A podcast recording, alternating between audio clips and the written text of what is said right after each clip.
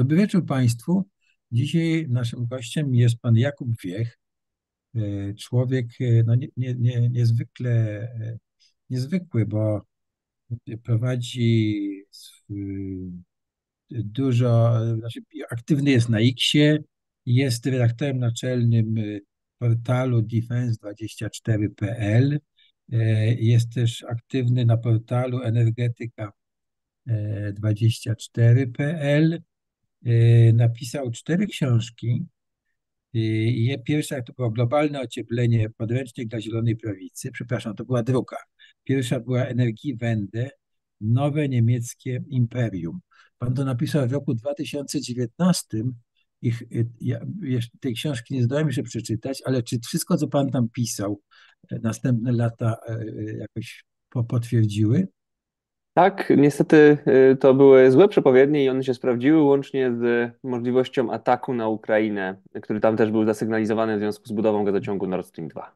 No właśnie. Proszę pana, globalne ocieplenie, podręcznik dla zielonej prawicy, no i energetyka po prostu. Ostatnia książka wydana w Znaku, w wydawnictwie Znak. No pisał, obecnie jest pan felietonistą Gazety Wyborczej, tam można pana znaleźć, ale pisał pan dla Gościa Niedzielnego, pisał pan dla portalu onet.pl, no i pisał pan dla Nowej Polszy, bardzo mi bliskiego wydawnictwa, bo miałem tam znajomych, którzy również tam pisali. Proszę pana i proszę państwa, wydaje mi się, że żyjemy w takich ciekawych czasach, gdzie ten okres takiego spokojnego rozwoju chyba się zakończył. No i pojawiły nam się różnego rodzaju czarne łabędzie, pandemia, agresja na Ukrainę, no a ocieplenie i zmiany klimatyczne są chyba jednym z tych właśnie zagrożeń. I bardzo różnie do nich podchodzimy. Ja już dzisiaj, patrząc na pogodę, jaka jest, to już sobie wyobrażam, że zaraz posypią się takie komentarze, no i gdzie jest to wasze globalne ocieplenie, zima jak trzyma, jak trzymała, tak trzyma i co wy tutaj nam opowiadacie. I dlatego bardzo by było cenne, żeby pan opowiedział nam troszkę o właśnie globalnym ociepleniu, takiego z punktu widzenia właśnie zielonego konserwatysty. No, chodziłoby o mity, o rzeczywistość, prawda, o fakty. Także odpowiedział na takie pytania, które właśnie, jak ja panu mówiłem, byłem na spotkaniu ostatnio z liderkami dla środowiska, no i tam było też paru sceptyków i sceptyczek, którzy mówili, prawda, wybuchnie 5 wulkanów naraz i to dopiero będzie globalne ocieplenie. A co wy nam tam opowiadacie, że tam o tym człowieku, o tych gazach cieplarnianych i tak dalej. No więc oddaję panu głos. Proszę państwa, wykład będzie trwał około 50 minut. Potem ja wyłowię z naszego czatu i parę pytań, na które pan odpowie. No i bardzo państwa zapraszamy w takim razie i zapraszam pana. I ja znikam, a pojawię się, jak pan będzie kończył. Dobrze? Oczywiście. No, bardzo dziękuję za prowadzenie. Aha, i rozumiem też, że pan odbył staż gdzieś w Stanach. Czytałem też ten wywiad pański z panią Mosbacher. Tak. Bardzo był naprawdę dobrze zrobiony. Dobrze, ale oddaję panu głos, tak, floor is yours, jak to mówią. Dziękuję serdecznie. Dziękuję bardzo. Dobry wieczór państwu. Nazywam się Jakub Wiech, jestem dziennikarzem i publicystą.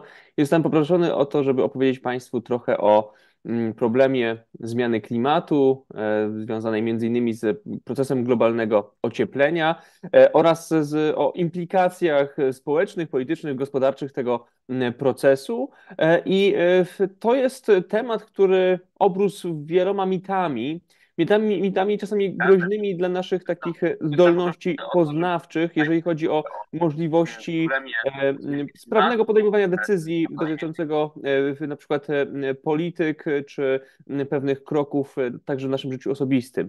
I ja teraz w ciągu najbliższych kilkudziesięciu minut postaram się Państwu zarysować przede wszystkim, na czym polega fizycznie proces obecnej zmiany klimatu, dlaczego mówi się o nim tak dużo i dlaczego jest on taki ważny w debacie publicznej nowoczesnego świata, co my z tym robimy i co można jeszcze z tym zrobić. Natomiast zastanowimy się też nad pewnymi scenariuszami dotyczącymi rozwoju tej sytuacji. Ale najpierw, tak jak wspomniałem, taki zarys fizyczny tego procesu. Otóż, proszę Państwa, globalne ocieplenie, które jest częścią obecnej zmiany klimatu, to jest proces stosunkowo prosty, jeżeli chodzi o swoją mechanikę, bo on opiera się na takiej samej zasadzie, mniej więcej, trochę to uproszczając, na jakiej działa kołdra albo koc. Kołdra, koc czy inna derka to jest coś, co myślę każdy z nas zna, zwłaszcza z tych długich jesienno-zimowych nocy. I kiedy okrywamy się kołdrą, to jest nam cieplej. Ale jest nam cieplej nie dlatego, że kołdra sama w sobie emituje jakąś energię, że ona wytwarza jakieś ciepło, tylko dlatego, że ona pozwala nam więzić to ciepło, które emituje nasze własne ciało ze względu na nasz metabolizm. I bardzo podobnie działają gazy cieplarniane, które odkładają się w naszej atmosferze. One tworzą taką kołdrę wokół naszej planety. Kołdrę, która przytrzymuje wewnątrz ziemskiej atmosfery promieniowanie docierające do nas z największego źródła energii na znanej nam Ziemi, czyli ze Słońca. I kiedy promieniowanie słoneczne odbija się od powierzchni Ziemi, docierając do niej, zostaje następnie przytrzymane przez na przykład dwutlenek węgla, albo metan, albo związki azotu lub inne gazy cieplarniane, które się w tej atmosferze znajdują. I to, co robi człowiek, czyli mówiąc po prostu szerzej, nasza cywilizacja już od ładnych kilkuset lat, to jest zwiększanie stopnia akumulacji tej energii przez zwiększanie podaży gazów cieplarnianych w atmosferze. Mówiąc krótko, my po prostu emitujemy te substancje, ich jest coraz więcej i one coraz lepiej wychwytują tę energię, która do nas dociera. I tak bardzo krótko, bardzo obrazowo mówiąc, wygląda proces obecnej zmiany klimatu, zmiany, która jest wyjątkowa, jeżeli chodzi o historię geologiczną Ziemi. Bo jak się okazuje, z danych paleoklimatologicznych, które posiadamy, a posiadamy dane, które pozwalają nam zerknąć wstecz, jeżeli chodzi o historię geologiczną naszej planety, nawet do okresu 500 milionów lat temu, to nigdy wcześniej tak szybko nie przerastała temperatura i nigdy wcześniej tak szybko nie przerastała zawartość dwutlenku węgla w atmosferze. My to wiemy dzięki na przykład analizie danych z rdzeniów lodowych, z rdzeni lodowych, które zbieramy w różnych miejscach na świecie, dzięki uwięzionym tam pęcherzykom powietrza, mniej więcej wiemy, jak wyglądały chociażby stężenia gazów cieplarnianych w przeszłości. Wiemy też dzięki osadom, które zalegają w pewnych warstwach gleby, jak mniej więcej układały się temperatury w przeszłości, gdzie występowała dany rodzaj roślinności. To pozwala paleoklimatologom odtworzyć mniej więcej warunki klimatyczne nawet wiele milionów lat temu. Oczywiście to marginesem błędu, ale to, o czym możemy powiedzieć na pewno, to jest fakt, że obecna zmiana klimatu jest z całą pewnością najgwałtowniejsza na przestrzeni ostatnich kilku milionów lat, a najprawdopodobniej też najgwałtowniejsza na przestrzeni ostatnich kilkuset milionów lat. I to wynika z jednej prostej rzeczy, mianowicie człowiek w ciągu rozwoju swojej cywilizacji istotnie zwiększył emisyjność swojej gospodarki poprzez wygrzebywanie z ziemi węgla, który potem był węgla, tutaj rozumiem w tym znaczeniu pierwiastkowym, nie surowcowym, który następnie w procesach spalania zmieniał się przede wszystkim w dwutlenek węgla, czyli ten najważniejszy obecnie gaz cieplarniany. Myśmy ten węgiel, jeszcze raz powtórzę, w znaczeniu pierwiastkowym, nie surowcowym, wygrzebywali na przykład z pokładów węgla, w znaczeniu surowcowym, czyli węgla kamiennego, brunatnego, ale też na przykład z ropy naftowej i w procesie spalania tych nośników energii emitowaliśmy i emitujemy cały czas bardzo dużo gazów cieplarnianych. Do tego dochodzi na przykład metan, czyli po prostu gaz ziemny, który może być spalony i też emitować dwutlenek węgla, a może też być uwalniany poprzez chociażby nie do końca idealne metody wydobywcze, czy też z pokładów węgla, jako sam metan do atmosfery. To też jest bardzo groźny gaz cieplarniany, jeżeli chodzi o wywoływanie tego efektu cieplarnianego, który podgrzewa naszą planetę. I to wszystko powoduje, że nasz klimat się gwałtownie ociepla. Człowiek co roku oddaje do atmosfery dodatkowe 36 miliardów ton dwutlenku węgla. I to jest ilość, która wzrasta nieustannie, niestety już od kilkuset lat, z paroma przerwami, jak na przykład pandemia, gdzie emisja w skali świata spadła o niewiele, bo o kilka procent, mniej więcej o 5%, ale spadła, czy kryzys finansowy z roku 2008, który charakteryzował się podobnym procentowym spadkiem emisyjności. Natomiast niestety od epoki przemysłowej z paroma takimi niewielkimi przerwami nasze emisje cały czas rosną.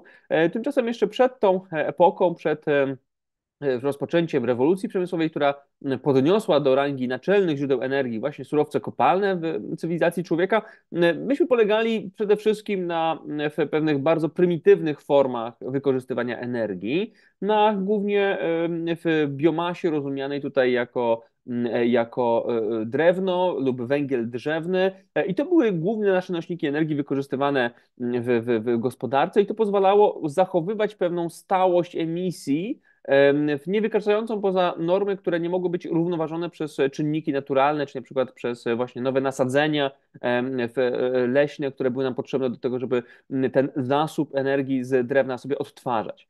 Natomiast kiedy weszliśmy już na tory rewolucji przemysłowej, to nasze emisje skoczyły. I teraz bardzo dużo się mówi o emisjach i mówi się nie bez powodu, ale to dlatego, że powoli docieramy do momentu, w którym klimat Ziemi, no można powiedzieć, dereguluje się tak bardzo, że zaczyna nam zagrażać. I obserwujemy to na bardzo różne sposoby. Muszą Państwo wiedzieć, że pomimo tego, iż obecna zmiana klimatu jest określana w taki sposób zawężający, po prostu jako globalne ocieplenie, i skupiamy się tutaj głównie na takich ekstremach termalnych polegających na falach upałów czy na suszach, to skutki tego procesu mogą być znacznie szersze i czasami nawet paradoksalne, bo nic nie stoi na przeszkodzie, żeby ten proces globalnego ocieplenia wywoływał na przykład ataki zimy. I taka sytuacja miała miejsce w 2021 roku, kiedy ze względu na rozerwanie przez procesy związane z globalnym ociepleniem tak zwanego wiru polarnego, czyli takich skumulowanych mas powietrza krążących nad biegunami Ziemi, doszło do uwolnienia potężnego ładunku powietrznego, powietrza arktycznego, który powędrowało w stronę równika i dotarło wtedy akurat do stanu Teksas w USA, i to arktyczne powietrze, jeszcze raz przypomnę, uwolnione wskutek globalnego ocieplenia i wskutek zaburzenia rytmów klimatycznych czy mechanizmu klimatycznego naszej planety ze względu właśnie na akumulację energii wewnątrz niej, no doszło tutaj do takiego ataku zimy w regionie, który się tego ataku nie spodziewał. Na pewno nie spodziewał się tak gwałtownego uderzenia zimy, bo w Teksasie w roku 2021, dokładnie w lutym, w okolicach walentynek, faktycznie takie uderzenie nastąpiło w sposób niespodziewany. I co się tam stało? Otóż okazało się, że system energetyczny Teksasu, bardzo specyficzny, bo nie połączony z żadnym innym stanem w sposób trwały interkonektorami, tylko będący taką wyspą na środku, można powiedzieć, Stanów Zjednoczonych, jeżeli chodzi właśnie o systemy energetyczne. System energetyczny Teksasu nie wytrzymał gwałtownego skoku zapotrzebowania na moc, który był spowodowany spadkiem temperatur i koniecznością zwiększenia poboru mocy przez urządzenia grzewcze, i też niestety zostały zaburzone łańcuchy dostaw paliw do elektrowni, przede wszystkim do elektrowni węglowych i gazowych. Unieruchomiły się też źródła odnawialne, ale w znacznie mniejszej skali, bowiem z około 30 gigawatów mocy, których brakło wtedy w systemie energetycznym Teksasu, 26 GW to były elektrownie węglowe i gazowe, a 4 GW to były elektrownie odnawialne, przede wszystkim źródła wiatrowe. I ta sytuacja okazała się bardzo dramatyczna, bowiem tam w Teksasie ze względu właśnie na paraliż energetyczny zginęło kilka osób, po prostu zamarzło kilka osób, które nie mogły się w żaden sposób uratować przed dojmującym chłodem, miały dysfunkcje zdrowotne, które tego uniemożliwiały i doszło niestety do ich śmierci. Wspominam o tej sytuacji dlatego, żeby Państwu zilustrować te kluczowe zagrożenia, jakie są związane w tym momencie ze zmianą klimatu, bowiem my nie powinniśmy się jakby wdawać w takie dyskusje w tym momencie, że po prostu będzie cieplej i będzie dobrze, bo zmiana klimatu, która powiązana jest obecnie z globalnym ociepleniem, powoduje przede wszystkim występowanie takich zdarzeń nadprojektowych, zdarzeń, które wykraczają swoją intensywnością i częstotliwością poza pewne przyjęte przez nas ramy, w oparciu o które budowaliśmy i budujemy cały czas naszą cywilizację. Proszę Państwa, człowiek jako gatunek rozwijał swoją cywilizację w dosyć przewidywalnych ramach klimatycznych. One oczywiście się zmieniały, bo klimat nigdy nie był stały i nie będzie stały nigdy. Będą na niego oddziaływać różne czynniki, ale do momentu, w którym oddziaływały na niego tylko czynniki naturalne, czyli na przykład tak zwane cykle Milankowicza związane ze zmianą nachylenia osi Ziemi, tak zmiany klimatu były przewidywalne i były, powiedzmy, postępowały w sposób miarowy i dosyć powolny. Widzieliśmy to przez długie stulecia, kiedy da się wyszczególnić pewne cykle klimatyczne i te cykle zrywają się gwałtownie w połowie wieku XIX i ta gwałtowność zerwania z tymi znanymi nam wcześniej wzorami klimatycznymi czy wzorcami klimatycznymi jest tym gwałtowniejsza i tym większa, im bliżej naszej współczesności. I to widzimy zwłaszcza w ciągu ostatnich kilkunastu lat, kiedy według cyklów znanych z przeszłości klimat powinien się ochładzać, a gwałtownie się ociepla. Do nas, proszę Państwa, w tym momencie dociera mniej energii ze Słońca niż docierało jeszcze, jeżeli dobrze pamiętam, 20-25 lat temu, bo Słońce też ma swoje cykle aktywności. W tym momencie jest u progu takiego swojego cyklu, u końca takiego swojego cyklu zmniejszenia aktywności, u progu cyklu zwiększenia aktywności i według tych zmian nasz klimat Ziemi powinien się ochładzać, a się ociepla i to gwałtownie. Najprawdopodobniej rok 2023 będzie najcieplejszym rokiem w historii pomiarów. Będzie cieplejszy od średniej z okresu przedprzemysłowego, czyli z lat 1800-1850. Będzie od tych lat cieplejszy około 1,5 stopnia Celsjusza, jeżeli chodzi o średnią globalną temperaturę. I to 1,5 stopnia to jest miara akumulacji energii w ziemskiej atmosferze. To jest miara tego, ile myśmy tej energii, która do nas dochodzi, uwięzili już w atmosferze Ziemi. I proszę Państwa, co sekundę ziemska atmosfera absorbuje tyle energii, ile dałoby zrzucenie 5-4 bomb jądrowych, takich jak te, które zostały zrzucone na Hiroszimę i Nagasaki. To jest ogromna ilość energii. I idąc dalej w tym kierunku, idąc dalej w trendzie ociepleniowym i w trendzie zwiększania akumulacji energii, my ryzykujemy bardzo poważnymi niebezpieczeństwami, takimi właśnie jak ekstremalne zjawiska pogodowe o nieznanej nam dotychczas sile, bo wymykające się z tych naturalnych wzorców, do których przywykliśmy. Proszę Państwa, muszą Państwo wiedzieć, że my w historii świata znamy już kilka przypadków cywilizacji, które zostały nadszarpnięte przez zachodzące wtedy naturalnie zmiany klimatu.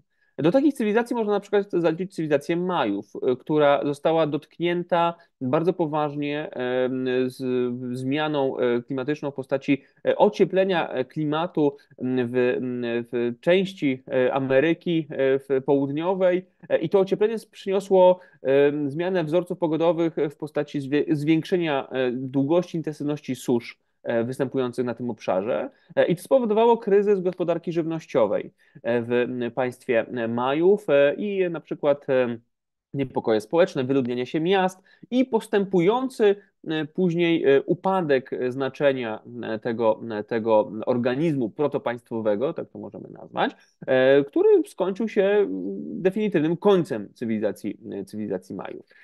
To był jeden z czynników, które wiodły do tego procesu, natomiast czynnik dosyć znaczący. Podobna sytuacja miała miejsce w Imperium Rzymskim, kiedy w III wieku naszej ery, po wyjściu z tak zwanego rzymskiego optimum klimatycznego wskutek naturalnych zmian klimatu, klimat na terenach, które wtedy obejmowało Cesarstwo Rzymskie, zmienił się w ten sposób, że wschód oraz południe cesarstwa były dotykane bardzo często suszami, a tam znajdowały się, można powiedzieć, spichrze Cesarstwa Rzymskiego, czyli na przykład Egipt, który dostarczał zboża dla całego imperium, a z kolei północ Europy była wtedy dotknięta pogarszającymi się, jeżeli chodzi o tutaj warunki, zimami, bo były one dłuższe i trudniejsze, bo były mroźniejsze, co z kolei pchało ludy barbarzyńskie do migracji i do napierania na granicę Imperium Rzymskiego. Kolejny raz dochodzimy do sytuacji, w której czynniki klimatyczne są obserwowane jako jeden z tych mechanizmów działających przeciwko danej cywilizacji. A przypomnę, że to są cały czas czynniki naturalne. Oczywiście to nie jest tak, że to przez klimat upadło Imperium Rzymskie, ale trzeba zaliczyć czynniki klimatyczne do jednych z tych właśnie mechanizmów, które wtedy odegrały pewną rolę. Jest taka świetna książka Los Rzymu, w którym jest to opisane. To jest książka, która poszerza naszą perspektywę na przyczyny upadku Imperium Rzymskiego o nowe wcześniej pomijane przez historyków elementy, takie jak na przykład rozchodzenie się chorób zakaźnych, które takie jak na przykład zaraza Antoninów była bardzo dużym problemem dla społeczeństwa rzymskiego, dla ludzi mieszkających w obrębie Cesarstwa Rzymskiego. Natomiast warto tutaj jeszcze zasygnalizować jeden taki przykład, bowiem przykład nam bliski, I Rzeczpospolitą. To również było państwo, czy organizm protopaństwowy, w zależności od tego, jaką perspektywę przyjmujemy, które zostało istotnie nadszarpnięte, jeżeli chodzi o swoje funkcjonowanie, poprzez zmianę klimatu. To brzmi, proszę Państwa, jak już pewna fantazja, ale jeżeli spojrzymy na to, jak wyglądały realia klimatyczne w Europie XVII wieku, to widzimy, że wtedy zaczynająca się mała epoka lodowa, czyli okres takiego poważnego, jak na tamte naturalne, jeszcze przypomnę, zmiany klimatu, ochłodzenia w pewnej części kontynentu europejskiego. Kiedy zobaczymy, jak wtedy to wpłynęło na Polskę, to dostrzegamy pewien wzór, który za chwilę powiem, co nam wróży na przyszłość. Ten wzór wygląda następująco. Klimat się ochładza i występują trudności w uprawianiu tych roślin, które dotychczas można było uprawiać stosunkowo łatwo. Dla I Rzeczpospolitej taką kluczową rośliną, która była jakby takim podstawą gospodarki były po prostu zboża.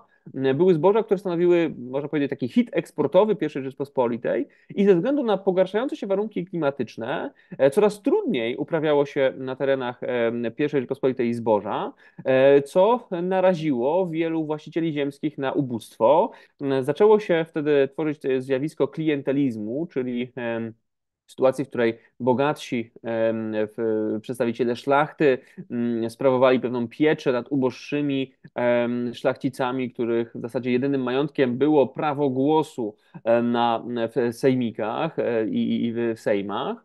I wtedy zaczęło się tworzenie, powiedzmy, patologii ustrojowych, które przyczyniły się do słabości państwa polskiego i później jego upadku poprzez rozbiory. I znowu tutaj klimat jest na, powiedzmy, takim długiej liście czynników odpowiedzialnych za pogorszenie się sytuacji państwa polskiego w XVII-XVIII wieku. Natomiast ta sytuacja, i teraz przechodzę do tego wzoru, który może nam zasygnalizować, co się będzie działo, ta sytuacja w połączeniu z tymi innymi historycznymi przykładami, o których mówiłem, pokazuje, że pewne perturbacje wynikające ze zmiany klimatu zawsze zaczynają się od jednej podstawowej rzeczy, mianowicie od problemów z gospodarką żywnościową.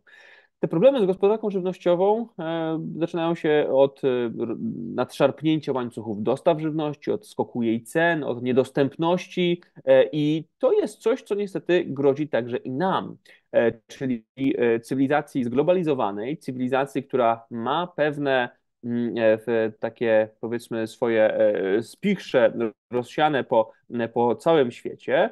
I proszę Państwa, już teraz banki ubezpieczeniowe i inne instytucje, które zajmują się ubezpieczaniem gospodarczym, analizują tak zwany scenariusz food shock, czyli scenariusz, w którym gwałtowne zjawiska pogodowe nakładają się na siebie, jeżeli chodzi o występowanie w określonych miejscach świata, które są znane z produkcji dużych ilości żywności. Na przykład Australia, na przykład Indie, Chiny, Stany Zjednoczone.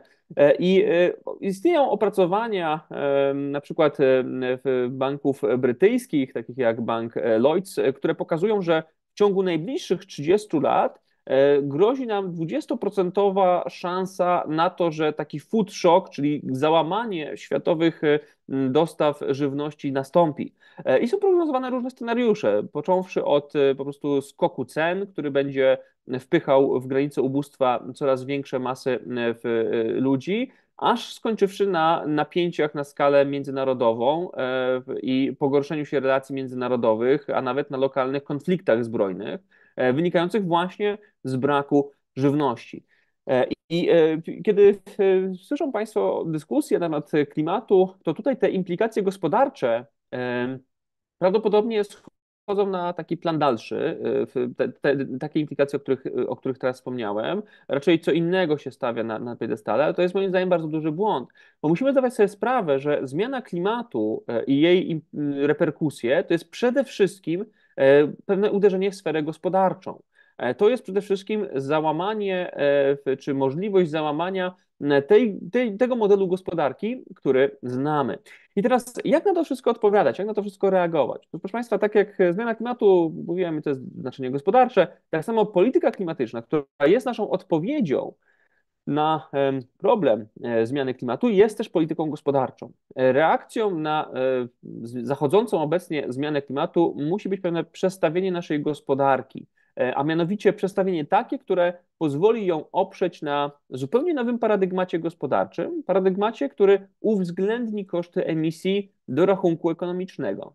I ten paradygmat powoli jest tworzony przez bardzo różne ośrodki na świecie. Wiem, że tak intuicyjnie kierujemy się tutaj ku Unii Europejskiej, bo jej polityka klimatyczna jest nam w pewien sposób najbliższa, gdyż jesteśmy członkiem tej organizacji, ale także jesteśmy, powiedzmy, na takiej linii pewnego sporu z Unią Europejską o szczegóły polityki klimatycznej. Natomiast muszę Państwu powiedzieć, że obserwując sytuację na polu tworzenia polityk klimatycznych w roku ubiegłym, w roku 2022, mogę z pewną odpowiedzialnością przyznać, iż Unia Europejska nie jest już światowym liderem polityk klimatycznych. Na fotel, czy na koszulkę lidera w tej kategorii, w tym momencie, moim zdaniem, zaczynają piastować Chiny. I to może się wydać Państwu szczególnie paradoksalne, bo Chiny uchodzą za państwo, które jest takim wielkim światowym trucicielem, także jeżeli chodzi o klimat. I to jest prawda, bo Chiny to jest kraj, który odpowiada za około 1/3 światowych emisji gazów cieplarnianych. To jest kraj, który jest najbardziej zawęglowionym państwem świata, bo w Chinach działa 1000 gigawatów mocy w elektrowniach węglowych. Dla porównania w Polsce w całym systemie mamy 60 gigawatów mocy, podczas gdy Chińczycy tylko w węglu mają 1000 gigawatów, już teraz ponad 1000 gigawatów. To jest kraj, który zużywa najwięcej węgla na świecie i wydobywa też najwięcej węgla na świecie. Natomiast to jest też kraj, który tylko w 2022 roku wydał na politykę klimatyczną kwotę $546 miliardów. To jest mniej więcej połowa światowych wydatków na ten cel i to jest więcej niż wydała Unia Europejska i Stany Zjednoczone razem wzięte. I to już pokazuje pewną skalę zmian, które zachodzą w Chinach. Chiny, poza tym, że są najbardziej uwęglowionym państwem świata, są też krajem, który najwięcej na świecie inwestuje w źródła odnawialne. Tam tych mocy przybywa najwięcej. Już teraz, w tym momencie, w chińskim miksie energetycznym źródła odnawialne i źródła niskoemisyjne górują nad źródłami węglowymi. Tam jest więcej źródeł odnawialnych niż węgla. Wkrótce Chińczycy mają w planach zwiększyć swoją produkcję źródeł odnawialnych tak, by węgiel był już z mniejszością, jeżeli chodzi o generację energii elektrycznej i prawdopodobnie im się to uda. Bo Chiny są też na przykład największym na świecie inwestorem w energetykę jądrową. W Chinach buduje się w tym momencie 11 reaktorów jądrowych, to jest najwięcej ze wszystkich krajów świata. I Chiny, jeżeli spojrzymy na tak zwany współczynnik wykorzystania mocy zainstalowanych, czyli mówiąc bardzo krótko i bardzo prosto, to ile godzin w ciągu roku pracuje poszczególne źródło energii, to widzimy, że ten współczynnik, jeżeli chodzi o źródła odnawialne w Chinach, wzrasta, a jeżeli chodzi o udział węgla w Chinach, spada. To znaczy w chińskie elektrownie węglowe pracują coraz rzadziej, bo Chiny mają coraz więcej mocy z innych technologii, przede wszystkim ze źródeł odnawialnych.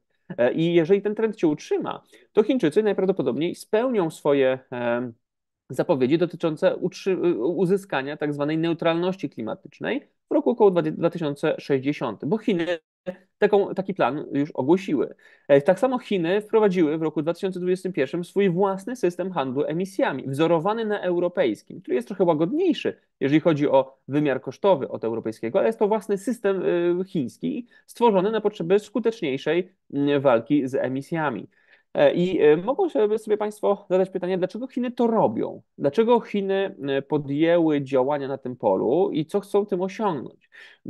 Ja zazwyczaj spotykam się z takimi głosami, że jest to pewnego rodzaju teatr czy pewnego rodzaju gra pozorów, ale no, pieniądze wydawane na ten cel temu przeczą, a to są pieniądze, które w dużej mierze są, powiedzmy, rozliczane czy kontrolowane przez podmioty międzynarodowe, które nie mają żadnego interesu w tym, żeby Chińczyków jakoś kryć czy pudrować ich niedociągnięcia.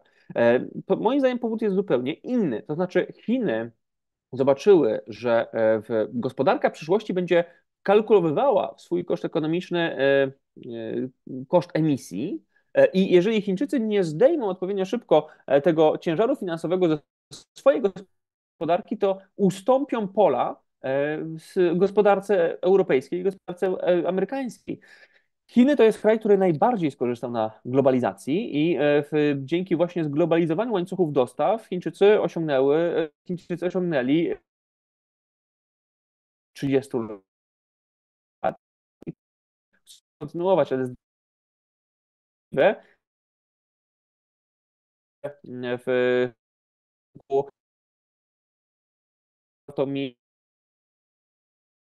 pomocą mechanizmów pokroju CBAM, czyli Carbon Border Adjustment Mechanism.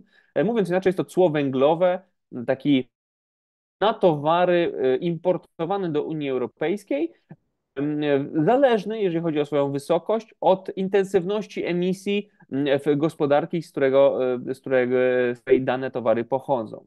I proszę Państwa, w tym wszystkim, właśnie tak jak wspomniałem, Unia Europejska nie jest wyjątkiem, bo to nie jest tylko tak, że Unia coś robi dla klimatu. Mówiłem tutaj o Chinach, ale tutaj też warto zwrócić uwagę na drugą stronę Atlantyku i na to, co dzieje się w Stanach Zjednoczonych.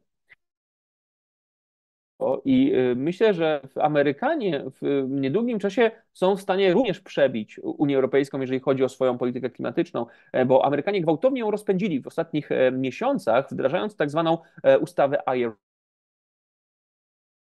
Inflation Reduction Act, ustawę, która jest nazwana taką ustawą antyinflacyjną. Natomiast ta nazwa jest dosyć, bo jeżeli spojrzy się na to, co w tej ustawie się znajduje, to jest to de facto polityka klimatyczna, jest to pragmatyczne. Tam jest co chwilę jakieś wzmiankowanie o subsydiach, czy o programach wsparcia, czy o zachętach dla technologii, które sprzyjają dążeniu do neutralności klimatycznej, czy do zmniejszenia emisyjności. I proszę Państwa, Stany Zjednoczone zrobiły to z tego samego względu, co Chiny, bo zdają sobie sprawę, że przed nami gigantyczna transformacja gospodarcza, która będzie odznaczać się tym, że kto będzie emitował dużo, ten będzie płacił dużo. Na tej zasadzie będą opierane wszystkie gospodarki świata. Kto emituje, ten płaci. Kto emituje dużo, płaci dużo. Kto emituje mało, płaci mało. Więc w interesie wszystkich jest teraz schodzenie w dół z emisyjnością.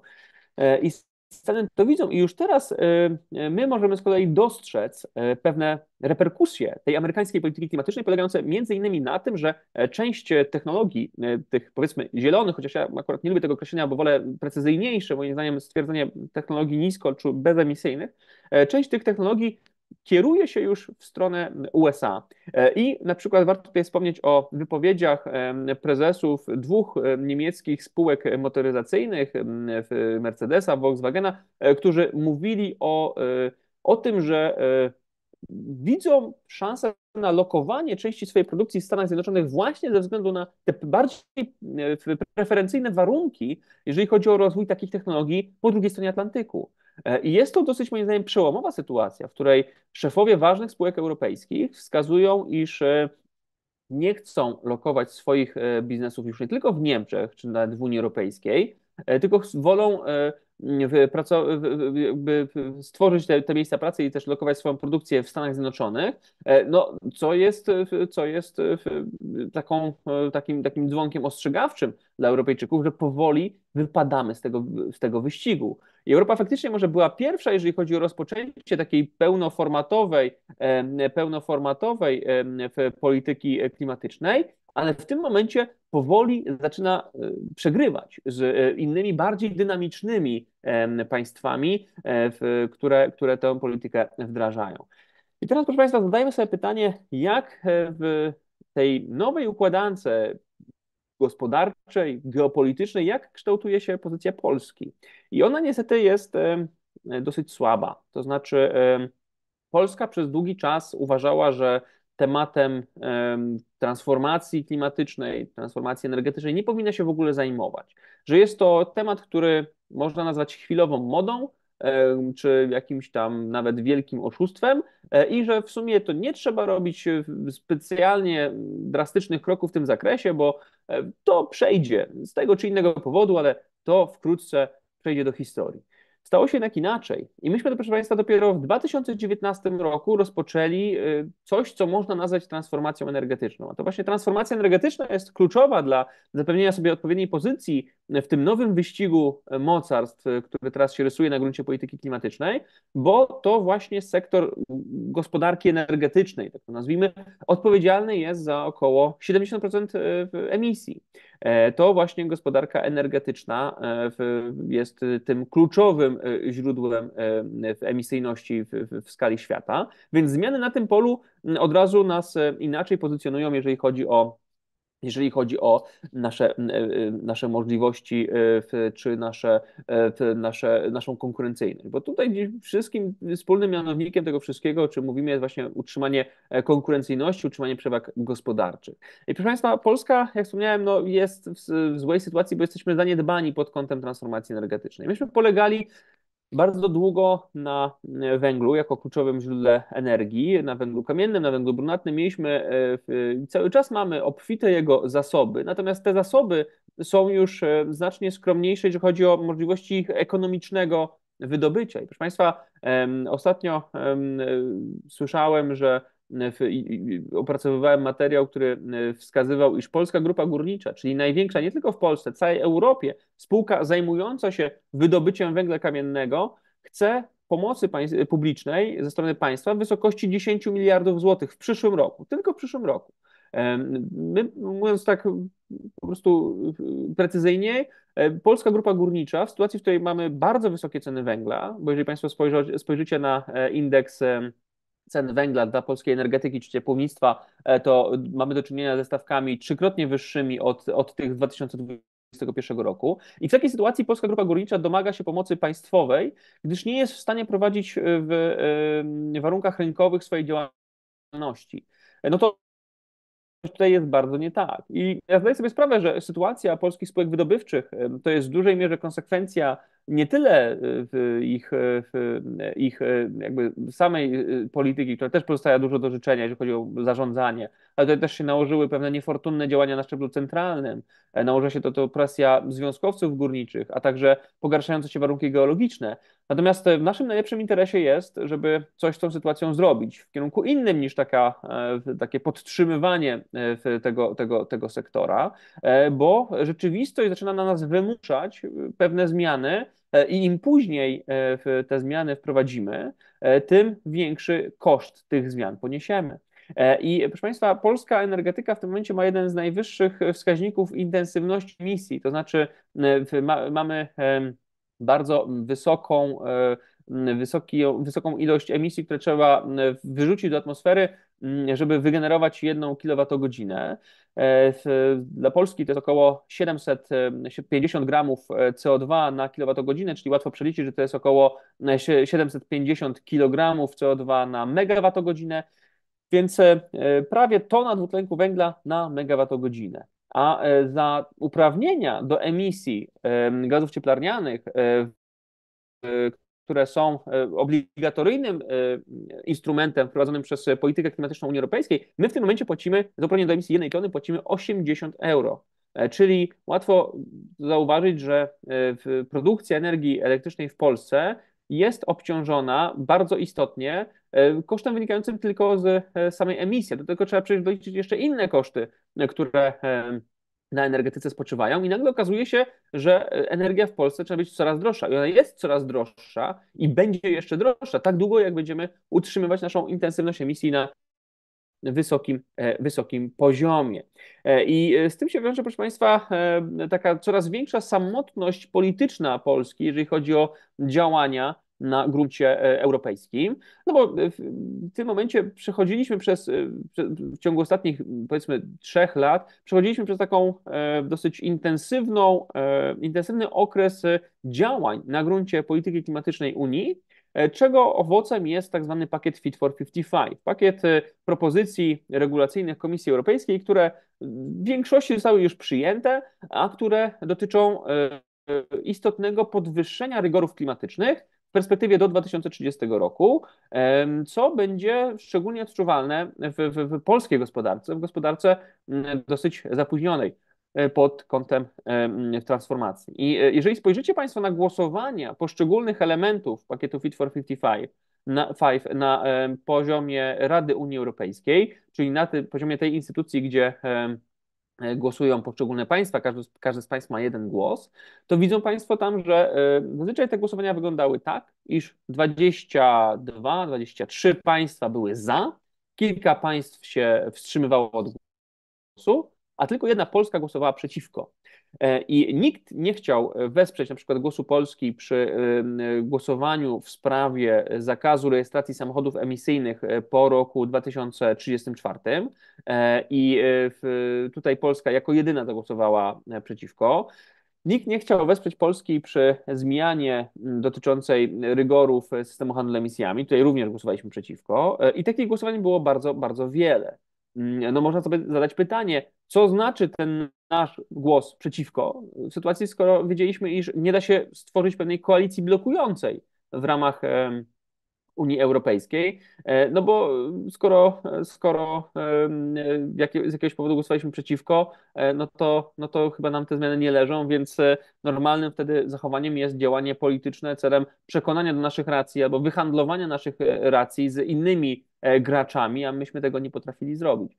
Natomiast ta smutna sytuacja pokazuje, że jesteśmy osamotnieni politycznie na gruncie pewnego podejścia do polityki klimatycznej Unii Europejskiej i to wynika z tego, że inne kraje zaczęły szybciej i lepiej wdrażać swoją transformację energetyczną niż Polska.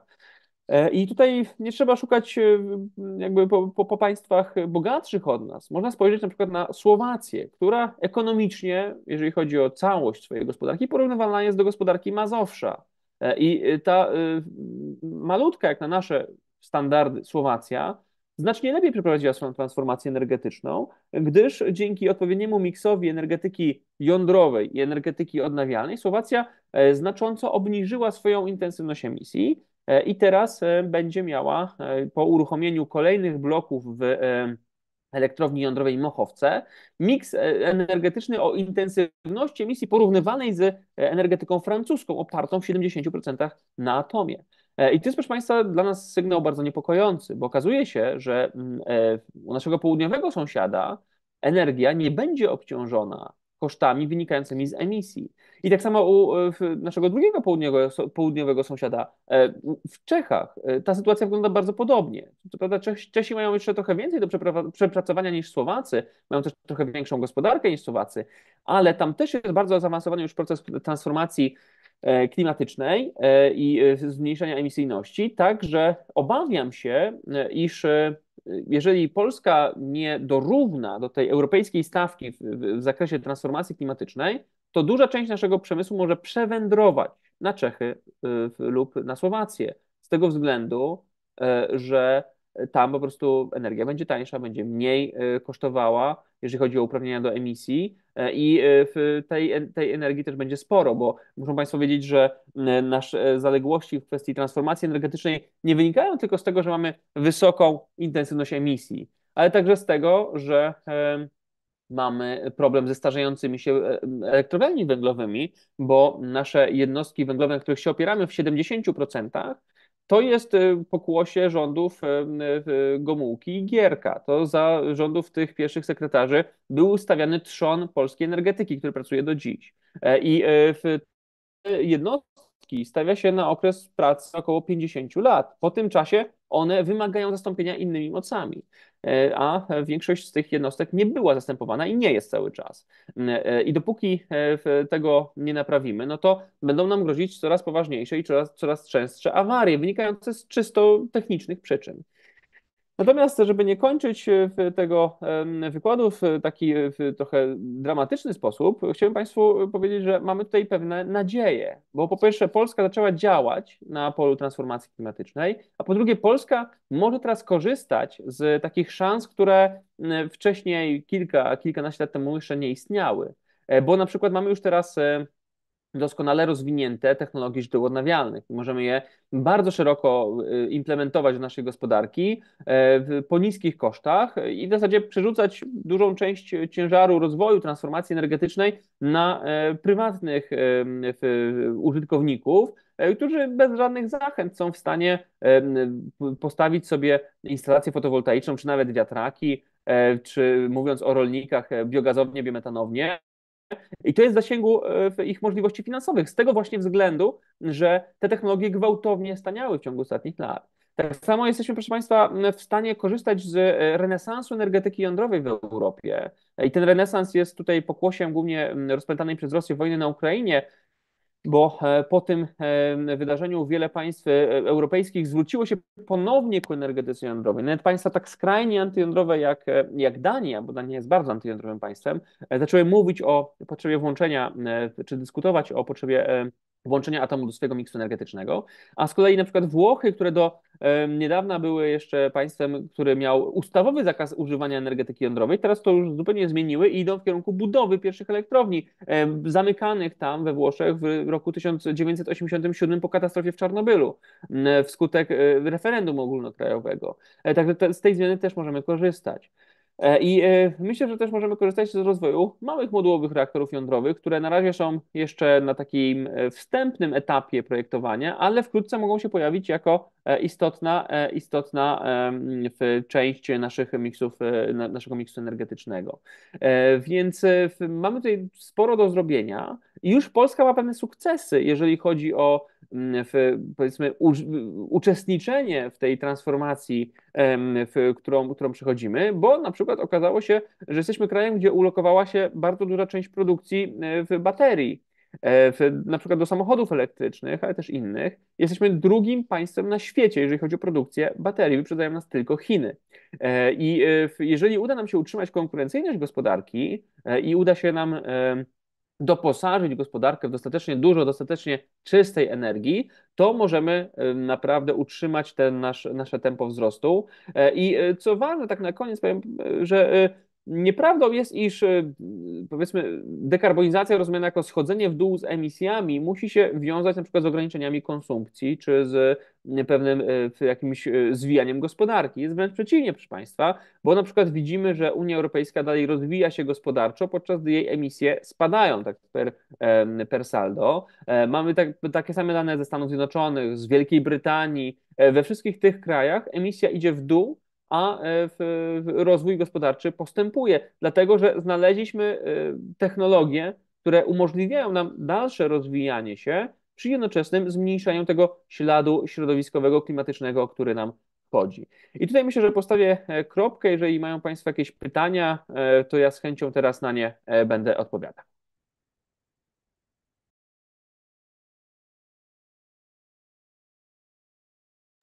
No to ja już wróciłem.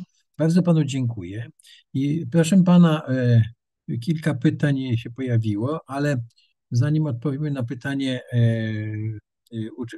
widzów naszych, chciałem pana jeszcze zapytać o, jakby pan tak miał wymienić takie główne zagrożenia, bo pan przeszedł od tych zmian klimatycznych do takich problemu energii. To się oczywiście wszystko wiąże ze sobą i to było bardzo ciekawe, ale jeśli chodzi o zmiany klimatyczne, no to chciałem pana zapytać, jeśli patrzymy na glob ziemski, to jakie są główne zagrożenia, jeśli chodzi, co się może pojawić? Pan wspomniał o tym, że mogą być obszary, które produkujące żywność, które nagle przestaną tą żywność produkować, no i nagle okaże się, że taka Australia nam wypadnie, no to 20% mniej zboża czy żywności na świecie, czy ileś tam procent mniej się pojawi. Ale co jeszcze takiego? Czy my już widzimy efekty tego dzisiaj zmian? Tak, widzimy te efekty i myślę, że poza zaburzeniami dotyczącymi gospodarki żywnościowej, te kluczowe niebezpieczeństwa, tutaj przyjmijmy tą perspektywę Europy, polegają na zaburzeniach, które mogą wystąpić w Afryce, zwłaszcza w Afryce subsaharyjskiej. Bo według Międzyrządowego Panelu do Spraw Zmiany Klimatu właśnie obszar Afryki subsaharyjskiej będzie jako pierwszy bardzo dotkliwie doświadczony przez postępującą obecnie zmianę klimatu, także nie da się tam w obecnych, powiedzmy, kontynuować z takiego stylu życia, jak ma tam miejsce obecnie, między innymi jeżeli chodzi o uprawę poszczególnych roślin czy hodowlę poszczególnych zwierząt. I to się nakłada na pewien trend demograficzny występujący na tym obszarze, gdyż według przewidywań demografów w roku 2050 co trzeci młody człowiek na Ziemi, młody, czyli od powiedzmy roku do 18 lat, będzie żył w obszarze Afryki subsaharyjskiej. I to będzie z kolei oznaczać, że ten region będzie się cechował ogromną mobilnością i energią wynikającą właśnie z takiej, a nie innej struktury demograficznej. I w sytuacji, w której czynniki klimatyczne nie pozwolą tej społeczności dalej funkcjonować na danym obszarze, no to ona zostanie zmuszona do zmiany miejsca pobytu, zmiany miejsca zamieszkania i po prostu wytworzy się gigantyczna fala migracji. Migracji, która najprawdopodobniej skieruje się ku Europie. I teraz, proszę Państwa, wyobraźmy sobie, że kryzys migracyjny, którego doświadczyliśmy jako Europa w latach 2015-2016, on wziął się stąd, iż do naszych granic zapukało nagle około 2 miliony osób. A co będzie w sytuacji, kiedy zapuka 20 milionów? A to może być konsekwencja takich właśnie zaburzeń, których doświadczyć ma Afryka subsaharyjska. Natomiast do tego dochodzi jeszcze kwestia gwałtownych zjawisk pogodowych, czyli zjawisk, które będą częstsze, będą intensywniejsze i będą przebierały postać na przykład fal upałów, gradobić, wichur, powodzi błyskawicznych i te zjawiska będą się często przeplatać. Doświadczyliśmy tego poniekąd w Grecji w tym roku, kiedy najpierw ten kraj został dotknięty suszą i wywoływanymi przez to pożarami, to znaczy te pożary po prostu były łatwe do wywołania i rozprzestrzenienia się ze względu na utrzymującą się suszę, a potem po okresie suszy nastały powodzie, które no, spadły po prostu ze względu na tak zwane deszcze nawalne, które nie nawadniały ziemi, tylko powodowały gigantyczny opad w bardzo krótkim czasie, którego ziemia nie była w stanie wchłonąć, nie była w stanie przyjąć i w ten sposób zalewało Grecję w tym roku, w to lato. I to może być niestety konsekwencja tej zmiany klimatu. Te wszystkie czynniki nam grożą i obawiam się, że tutaj możemy po prostu doświadczać takiego wewnętrznego paraliżu czy osłabienia niektórych organizmów państwowych czy organizacji międzynarodowych, czyli po prostu nazwijmy to struktur, na których opiera się nasza cywilizacja. No, jeszcze chciałem pana zapytać, bo wspomniał pan o tym, że energia jądrowa jest czysta, w sensie, czy ona jest czysta? Chciałem zapytać o to. Czy ona jest bezemisyjna w ogóle? Jakie są tutaj główne problemy? No bo emisji dwutlenku węgla nie ma, prawda? Ale jednak z takiego, co ja pamiętam, zawsze były problemy, nie wiem, odpady, to co pozostało, czy czy ten problem od czasu tam lat 80. czy 70., kiedy ja się interesowałem, to się coś zmieniło pod tym względem? Jeżeli chodzi o energetykę jądrową, tutaj faktycznie trzeba zauważyć, że po pierwsze każda technologia generacji energii elektrycznej tworzy jakieś odpady. Czy to po postaci właśnie odpadów spalania, takich jak gazy cieplarniane czy popioły, czy to w postaci na przykład zużytych paneli fotowoltaicznych, czy łopat do turbin wiatrowych, czy też w postaci zużytego paliwa jądrowego. Tylko że energetyka jądrowa, ona zapewnia kontrolę nad całością tego procesu, powiedzmy, cyklu paliwowego, bowiem te odpady oczywiście je w pewnej części trzeba przechowywać. Chodzi tutaj o te odpady wysoko aktywne, których nie da się już recyklingować i użyć ponownie w na przykład reaktorach prędkich, tylko trzeba po prostu je złożyć w pewne wyselekcjonowane miejsca i niech one sobie tam przebywają. My wiemy, jak to robić, znaczy ludzkość opracowała technologię składowania odpadów radioaktywnych. W tym momencie budują się w kilku miejscach na świecie, w Finlandii, w Niemczech oraz w Meksyku, permanentne składowiska odpadów radioaktywnych z elektrowni jądrowych, czyli takie, które mają funkcjonować przez około 10 tysięcy lat bez istotnego udziału człowieka. I to są takie miejsca, gdzie po prostu będziemy to składować. To jest moim zdaniem niewielka cena jak za technologię, która daje nam możliwość tak potężnej generacji energii bez jakby emisji żadnych substancji, które przyczyniają się do zmiany klimatu, więc jest to koszt, który uważam, że możemy ponosić. W sensie wyselekcjonowanie pewnych niewielkich obszarów, gdzie będziemy składować te materiały, które będą bezpieczne tam i będą przechowywane w pewnych dozorowanych cały czas warunkach, to nie jest duży koszt, jeżeli chodzi o to, co może nam dać energetyka jądrowa. Czy my w Polsce mamy takie składowiska? Mamy składowisko odpadów promieniotwórczych, ale nisko i średniookresowych. To jest Krajowe Składowisko Odpadów Promieniotwórczych w Różanie nad Narwią, mniej więcej 100 kilkanaście kilometrów od Warszawy. Ono działa nieprzerwanie od 1961 roku, jeżeli dobrze pamiętam. Nikomu nie wyrządziło żadnej krzywdy. Ono jest położone na terenie dawnego fortu wojskowego i tam są składowane odpady z m.in. reaktora Maria, czyli jedynego działającego w Polsce reaktora jądrowego, który z kolei pracuje w Otwocku pod Warszawą i produkuje przede wszystkim radioizotopy medyczne, m.in. molibden 99, który jest wykorzystywany bardzo szeroko w procedurach medycyny nuklearnej. Jak dużo tych odpadów tam jest? Tak objętościowo to jest ciężarówka, czy to jest parę wagonów? Czy... Ja nie przypominam, jak pytam, ale może pan kłopotliwe pytania. Tak. Jeżeli chodzi o kubaturę, to szczerze mówiąc nie jestem teraz w stanie przywołać, ile to dokładnie. To jest niewielki obiekt. To jest po prostu taki stary, chyba jeszcze XIX-wieczny fort wojskowy, zaadaptowany tak, pod potrzeby tego składowiska. Natomiast to nie jest duży obiekt, więc tego siłą rzeczy nie może być tam nazbyt dużo. Natomiast też produkcja tych odpadów w Polsce jest symboliczna, no bo to są głównie właśnie albo zużyte paliwo z Marii, albo pozostałości po procedurach medycyny nuklearnej, typu tam jakieś odzież ochronna, czy próbki ze szpitali, gdzie wykonywane są zabiegi z tej medycyny. A to jest takie składowisko, to jest zwykle odkrywka, czy to jest jeszcze taki żelbet? A to bardzo różnie. Bardzo różnie, dobrze. To są na przykład składowiska w kopalniach soli, ale są też takie, które są budowane przy elektrowniach albo w specjalnie do tego celu wyznaczonych takich geologicznie miejscach.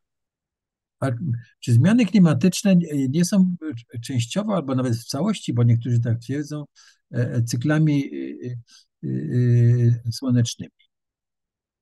Pytanie Tak było do czasu, kiedy to ludzkość zaczęła przejmować tą dominującą rolę, bo faktycznie zmiany klimatu w przeszłości zachodziły właśnie głównie ze względu na zmianę aktywności społecznej i zmianę nachylenia osi Ziemi. Natomiast po pewnym czasie to człowiek zaczął odgrywać tutaj główną rolę i to widzimy właśnie między innymi po zmianie tych cykli, to znaczy w tym momencie powinno się ochładzać, a się ociepla. Te czynniki, oś Ziemi oraz natężenie energii docierającej do nas ze Słońca wskazywałyby raczej na ochłodzenie klimatu z roku na rok, tymczasem on się gwałtownie ociepla, więc tutaj te naturalne czynniki już nie odgrywają roli. Czyli Słońce nadal ma swoje cykle, tylko na to my jesteśmy tutaj bardziej aktywni. To może jeszcze może jeszcze takie pytanie też jedno od uczestników, że chodzi o tak, pyta ktoś o wyspy ciepła. Jaki wpływ na globalne ocieplenie ma zabudowa, drogi asfaltowe, powierzchni, a jakie powierzchnie pól uprawnych? Znaczy, jeżeli chodzi o samopowodowanie tego zjawiska, to niewielki. Ma natomiast taka miejska... Nie emituje, rozumiem, miasto się nagrzewa i tak stygnie, ale... Tak, znaczy chodzi tutaj o nasze możliwości odczuwania zmiany klimatu, bo jeżeli zauważymy, że jedną z konsekwencji postępującej zmiany klimatu będzie wzrost intensywności, częstotliwości fal upałów, to miasta, które nie są przygotowane, jeżeli chodzi o takie zjawiska, mogą być szczególnie trudne do funkcjonowania i to widzimy między innymi w Warszawie, która nie do końca jest przygotowana na takie anomalie pogodowe i no teraz już toczą się dyskusje między urbanistami, co zrobić z tym, żeby uodpornić miasta na takie zaburzenia, natomiast tutaj no, nie ma chyba innej drogi niż powrotne zazielenianie miast, bo jak się okazuje, temperatura odczuwalna na ulicy, która jest osłonięta przez drzewa w sezonie letnim może być niższa o kilkanaście stopni od po prostu zabetonowanej ulicy, gdzie jedynym cieniem jest cień budynków, które taki tworzą. I to też chodzi o na przykład retencję wody, która wskutek deszczów nawalnych może być szczególnie dolegliwa dla gospodarki miejskiej. A jeśli chodzi o pola uprawne, czy mają wpływ na ocieplenie? Tutaj, jeżeli chodzi o rolnictwo, to ten wpływ jest głównie związany z wylesianiem pod pola uprawne, ale tutaj bardziej hodowla jest tym źródłem emisji, które jest wskazywane jako problematyczne. No, rolnictwo może być naprawdę bardzo niskoemisyjne przy oczywiście uwzględnianiu pewnych technologii czy pewnych technik, które pozwalają tę emisyjność ograniczyć. No, na przykład w tej chwili jest takie zalecenie dla rolników, żeby obornik nie leżał dłużej niż dobę na polu, żeby zaorać właśnie, żeby nie emitowało z niego. Tak z tego, tak co słyszałem. Proszę pana, bardzo dziękuję panu za wykład. Bardzo ciekawe te wątki energetyczne. Myślę, że jeszcze do tego kiedyś wrócimy. Ja tylko chciałem zachęcić wszystkich do tego, żeby, jak pan wspomniał o tym o zimie w I Rzeczpospolitej, tym oziębieniu, żeby pooglądać sobie obrazki Bruegla. To jest taki malarz chłopski. On tam ma dużo obrazków, które pokazuje pejzaże zimowe właśnie z Niderlandów, z tego okresu, prawda? Gdzie widać, że jest mróz, widać, ludzie jeżdżą na łyżwach, prawda? Wszystko jest zmrożone i to na tych obrazkach bardzo wyraźnie widać. Także bardzo panu serdecznie dziękuję. Mam nadzieję, że jeszcze da się pan namówić na to, żeby porozmawiać o tym, o energii i o światowych tendencjach. No bardzo ciekawy był ten wątek też, jeśli chodzi o energetykę niemiecką. Pan to powiedział, chyba jedno czy dwa zdania tam się przewinęło, ale chyba też musimy do tego wrócić, bo Niemcy są w obszarze szczególnego zainteresowania u nas, prawda? Jako powiedzmy, a są naszym partnerem handlowym, no i są ważnym krajem europejskim, więc może warto o nich rozmawiać. No bardzo panu dziękuję w takim razie i mam nadzieję, że pan się da namówić i w takim razie do zobaczenia.